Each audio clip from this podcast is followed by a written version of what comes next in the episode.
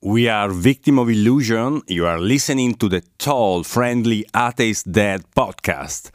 And the next 30 seconds are brought to you by our album Invisible Light, available at our Bandcamp website.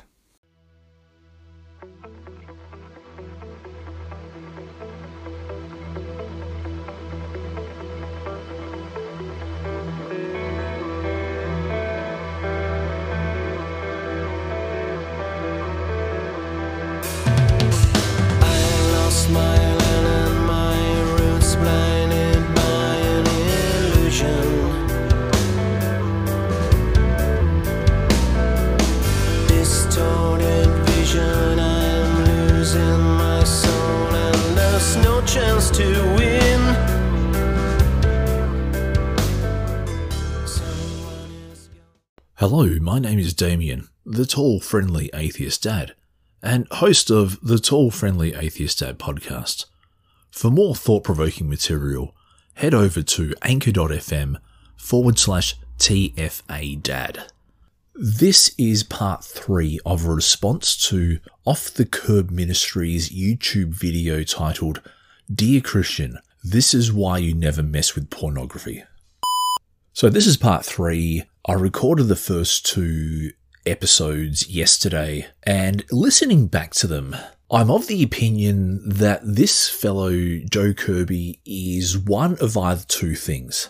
Uh, Either one, he is a Poe who is playing an elaborate prank on the Christian community in that he's saying stuff that is egregiously outrageous in order to get a rise out of atheists like me or to get a pop within the Christian community. Because some of the stuff he says is so unbalanced, so unnuanced, so lacking in critical analysis that he's just talking out of his hat, is the nice way to put it. Or, number two, this guy is so far into his theology so far into this unbalanced world that his fundamentalist theology has taken him. He's basically the soft spoken British equivalent of the right wing Bible thumper. He will be the equivalent of those 16th century, 17th century people who say that, you know, whose top arguments against masturbation is that it will make you blind or it'll put hair on your palms or other such weird stuff. Because he hasn't really said much that shows that he's critically analysed the arguments at hand. He's basically spoken out of his theology and out of some personal experiences which is a, a soft argument, but it's not really hard data. If I took this video to a psychologist or a psychiatrist and asked them to analyze it, I'm pretty sure they would say, oh, another Christian fundamentalist preacher talking about pornography in such an unbalanced and unnuanced fashion. Great, just what we need. So I'm going to start the video. Here we go. The day they first see that pornographic image, they get a huge dopamine hit. They get a huge release of pleasure and excitement. And that image might actually be quite mild. Now, don't misunderstand me when I say that, but you know what I mean. It might be quite mild, might be quite softcore in terms of pornography. And yet, when that boy or that girl grows up into adulthood, if they keep watching pornographic image and they keep watching more and more of this filth on the internet, suddenly they need more graphic things, more vile things, more exciting, bigger, different, weirder things to raise the levels of dopamine until they have started to watch some really, really scary, dark, depraved things. Now, all pornography is depraved. Okay, so this is an example of how fundamentalist he is.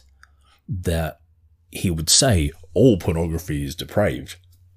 No, I don't think all of it is. Some of it is, yes, definitely. But there is to me, there is pornography that is good when it's done in a consensual manner, that is not exploitative, that is done for the art of it, or isn't uh, subjecting anyone to pain. Okay, some people like the pain, the pain aspect, pain aspects, but what I'm trying to say is, as long as the people involved are consenting and willing, and making an informed decision, and as long as they're not hurting each other or causing psychological damage to each other, then he has no basis to say that all pornography is is depraved. Now, there is a particular scripture that I'd like to get to a little bit later on. I just want to see if he makes this point first, because I haven't actually watched the whole the video the whole way through. But there is a particular point that I wanted to make. I was going to make in, the, in either of the first two responses, but the point I want him to raise so I can respond to it hasn't come up yet. So I'm a little bit annoyed at him saying that all pornography is because in what is defined as pornography, um, I've heard fundamentalist preachers say that you know, even just seeing the form of the thigh or the outline of a woman's uh, outline of a woman's curves or something is equivalent to pornography. And I really think that it's one of those things that's in the eye of the beholder because you could then make the case that even a little bit of alcohol will make you drunk. Even one uh, smoke of a joint will make you addicted to marijuana. Uh, no.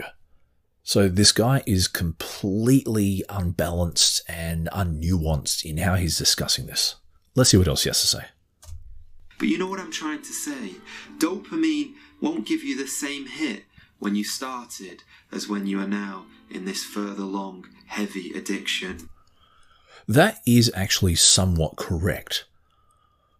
But it, again, is a very unnuanced take on things. So, for example, let's say skydiving.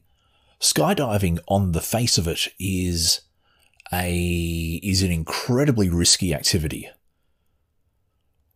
Many people have either died or been injured through skydiving. But the rush that skydiving gives you, now I, I can't say I've been skydiving, but I'm going from what people tell me. The rush that skydiving gives you is exhilaration and excitement. But more people have died from skydiving than they have from consuming pornography. And I can tell you straight away that skydiving is a much more riskier activity than consuming porn. So, would you then make the case that we shouldn't skydive because of the inherent risks that skydiving has? Or do we then need to jump from planes that are higher and higher and higher and higher and higher in order to get more of that dopamine hit? Because to me, where the problem lies is in a lack of balance in life in general. So people fall into addictions for other reasons. So, for example, let's say poker machine addictions.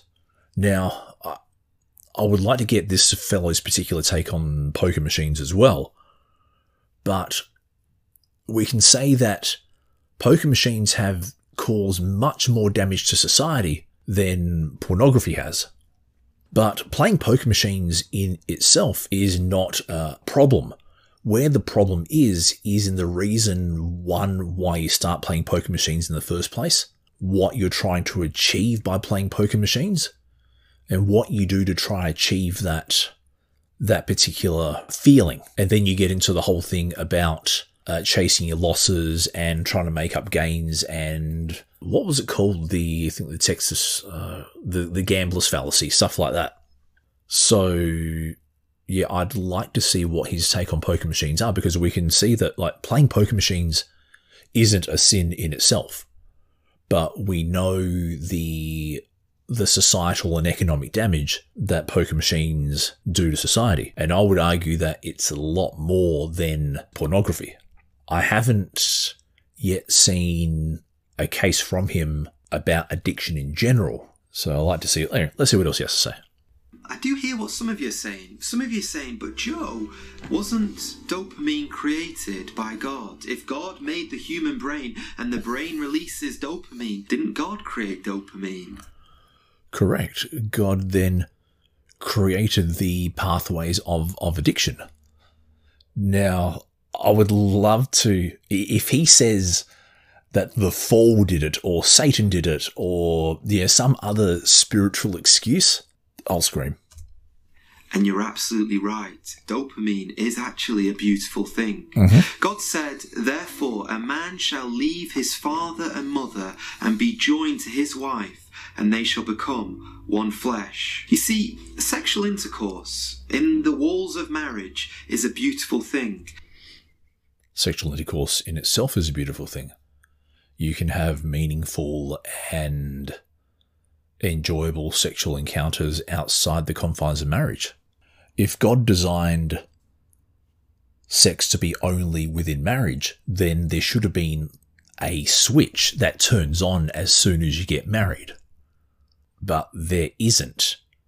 The fact that sexual maturity starts at 40, starts at in in teenage years. Does that mean that God designed people to be married in their teenage years? No, I don't think so. And God has given it as a gift. You see, sex is actually a wonderful thing. You That's probably the only one of the only few things I'll agree with him on. You're watching this video right now because of sex. You're alive right now because of sex. I'm sorry to, to put it so bluntly. No, please talk about talk bluntly.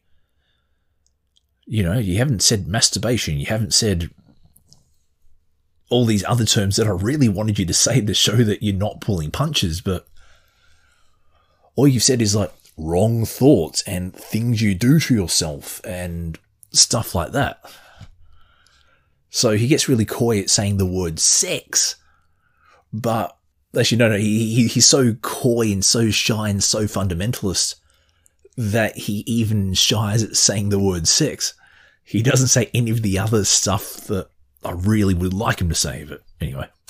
But it's true, isn't it?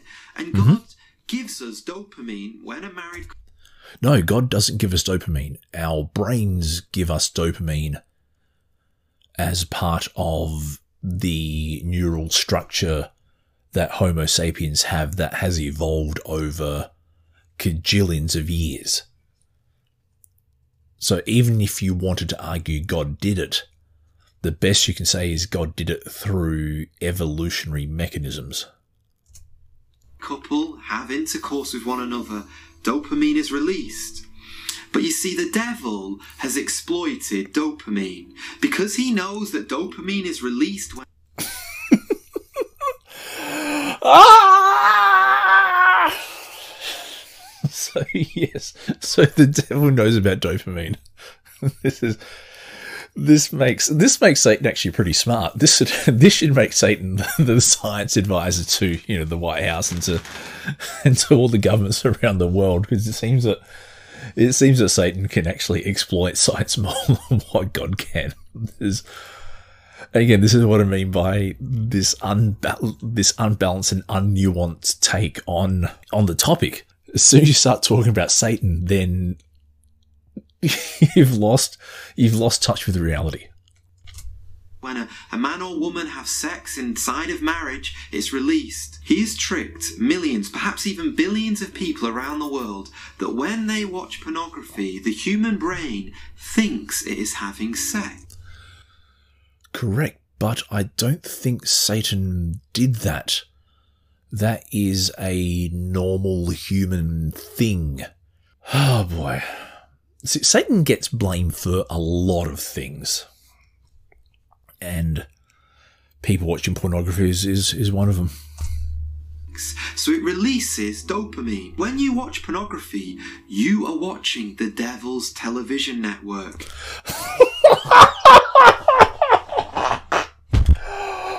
Oh, sorry, this. this is why I say this guy is either a Poe or he's so he's got his head up his theological backside so far that he can't see he can't see reality. Oh, the devil's television. oh, lordy. Oh boy, sorry. This is this is just so outrageously bad that I'm I'm now starting to think this guy's a Poe. Here, let's see what else. And he has got millions of people around the world deceiving themselves as they're clicking on images, thinking that they are having sex. But of course, they know they're not. Yes, it's quite clear that, and this may be for the same reason why horror movies work as well, in that the thrill of being excited and the thrill of the danger is what makes horror movies so compelling and so addictive. But are you then going to say that horror movies are the devil's television network or rom coms? There's a particular reason why women in particular get very sentimental watching rom coms. Now, is that because they're watching the devil's television network as well? Oh boy. And the devil knows they're not, but the human brain cannot tell the difference. And that's why pornography is so addictive.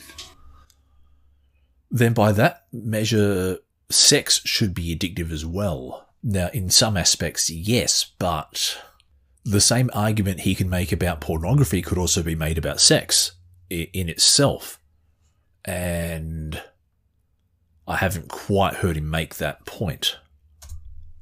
So, how do you know if pornography has messed up your dopamine receptors in your brain?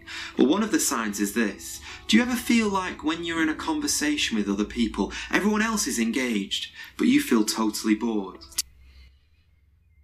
That could be with anything, any addiction in particular. It doesn't have to be pornography. So, this is again why I feel he's unbalanced in that anything, everything he's saying about pornography could also be made about any addiction whatsoever.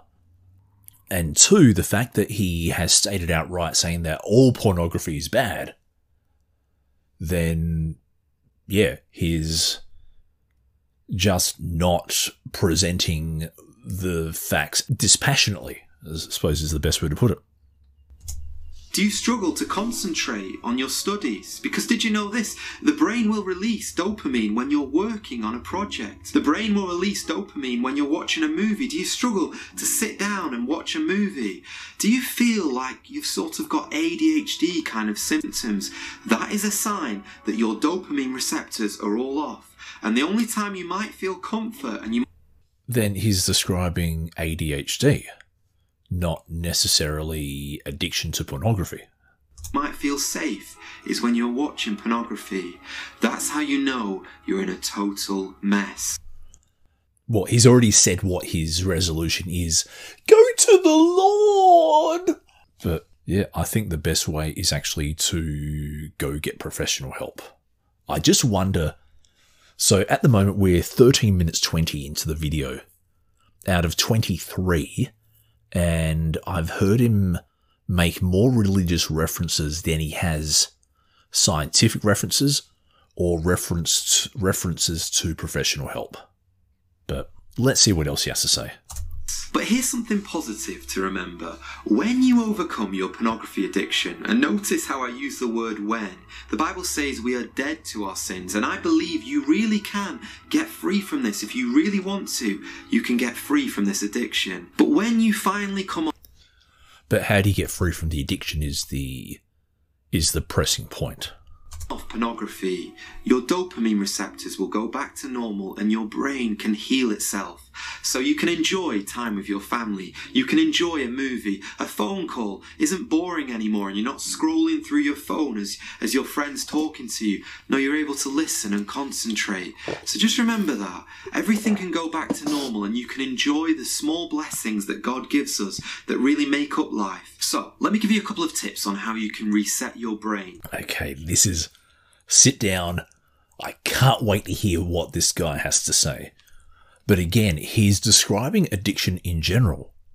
So I don't quite get why the specific case about pornography. But anyway, this is what fundamentalist Christians do. They need to talk within themselves and rely on each other as sources and talk about marginal issues as if they're the general case.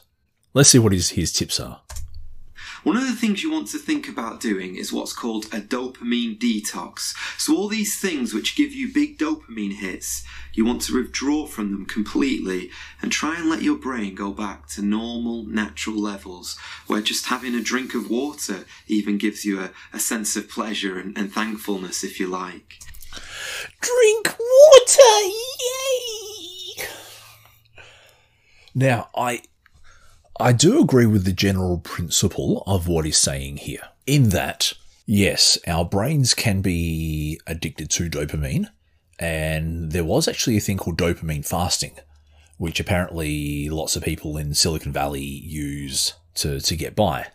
But it really should be done as part of a wider framework of therapy so, how do we do that? Well, I think it's brilliant if if you can get away on a short-term mission trip or if you can go away with your family on a vacation, have a time short-term mission trip. Jesus! Yay! Again, this is what I say. He's made more references to religion than he has to proper professional counseling and therapy and psychotherapy and CBT or EMDR or stuff like that. The closest he's got is a vague reference to dopamine fasting. Wow. Time away where perhaps you leave all of your electronic devices, you, you have no time or you have minimal time on the internet. Get away and just spend some time with people that will really help your brain have a couple of weeks chance to heal. And then when you come back from your breakaway, make sure you're really self-aware of all of the triggers and think, right, wow, I've had this time away now. I've had a chance for my brain to heal. I must not now fall back into the same habits because my brain already feels so much better and so much clearer now I've been away from pornography. Okay, so this is uh, again. This guy has his head so far up his theological backside that he's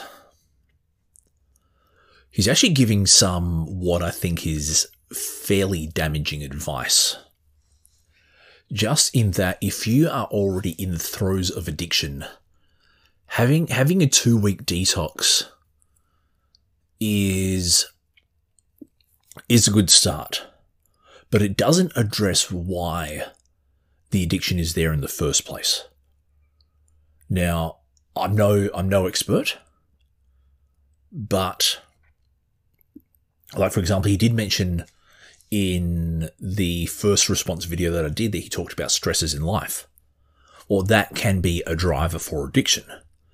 Uh, and one of the most famous examples is Tiger Woods probably about 10 years ago or so, Tiger Woods got caught firstly in one affair, then two affairs, then three affairs, and then five, and then 10, and then, uh, and then quite a lot.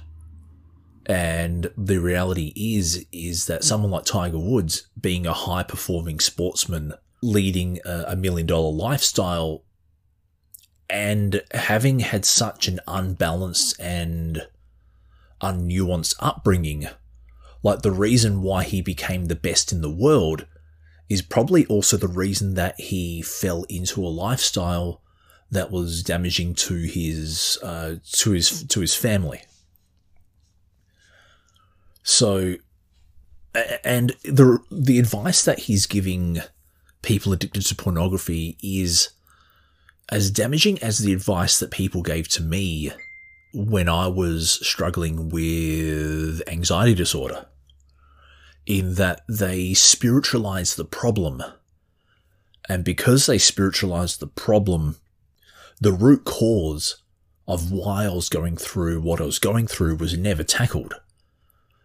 It was, we believe Satan is causing, you know, all these things, so we're going to rebuke the devil. And in my case, yeah, prayers like that actually worked temporarily.